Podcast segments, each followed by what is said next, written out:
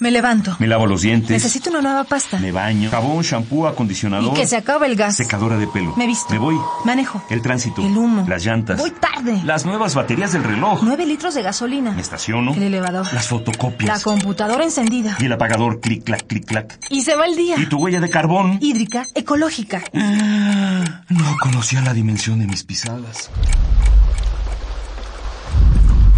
Nuestra huella en el planeta.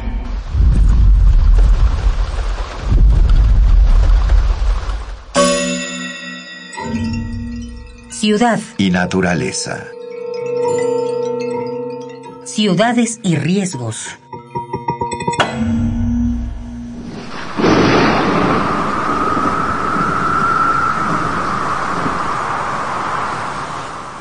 Huracanes, terremotos, epidemias, inundaciones, contaminación, cambio climático.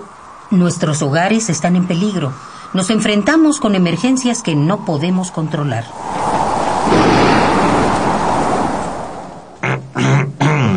Las ciudades parecen estar constantemente amenazadas por cataclismos naturales.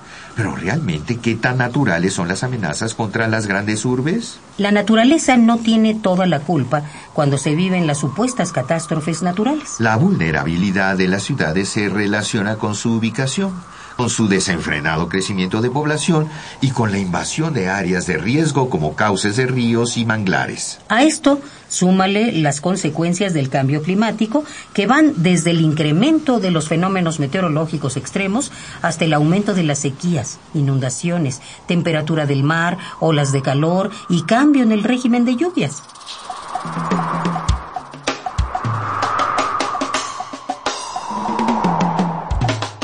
Aquí algunos catastróficos datos duros. Las ciudades no solo causan el cambio climático, son también las más afectadas por el daño que éste produce. Se calcula que 200 millones de personas serán desplazadas por el cambio climático antes del 2050. En América Latina, entre 12 y 81 millones de residentes podrían experimentar problemas relacionados con el agua antes de la década de 2020. La globalización también representa un reto para las ciudades y sus sistemas sanitarios.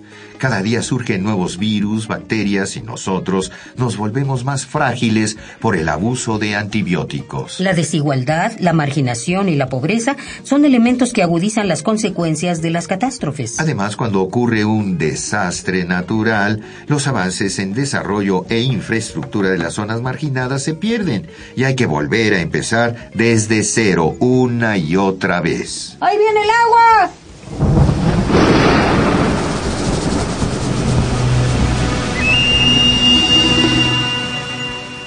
Para proteger a los citadinos, la ONU ha iniciado diversos programas y campañas, como es el caso de Buenas Ciudades para Todos, que busca que las ciudades sean resilientes, es decir, con capacidad para reducir el riesgo y enfrentar de forma eficaz la adversidad. verdes, ciudades estables ecológicamente y eficientes en su emisión de carbono. seguras y sanas, construyendo espacios que puedan generar su propio sustento y reciclar sus desechos. Además, es importantísima la planeación estratégica de las ciudades. Hay que poner mucha atención en las necesidades de la sociedad y del medio ambiente y discutir entre todos las soluciones para mejorarlo, todos juntos. Por último, la Organización de Naciones Unidas, la ONU, señala que las ciudades deben ser productivas, asegurando trabajos e ingresos dignos para sus habitantes.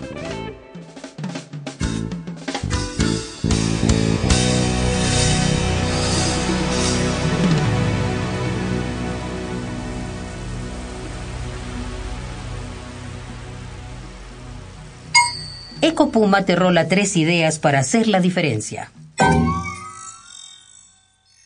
Conoce los planes de protección civil para tu colonia, municipio, delegación o ciudad. La cooperación y la solidaridad son valores indispensables para enfrentar los cambios que estamos provocando en la naturaleza.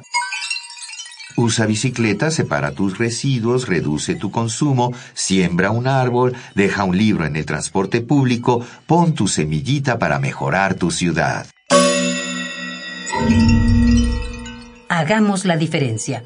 Ecopuma, Universidad Sustentable. Esta fue una coproducción del Puma, Programa Universitario de Medio Ambiente y Radio UNAM. Huella de carbono, hídrica, ecológica, Huella humana. pasos inmediatos, nocivos. Indelebles. Estamos a tiempo de cambiar nuestra ruta, ¿Cuál es la dimensión de tus pisadas? nuestra huella en el planeta.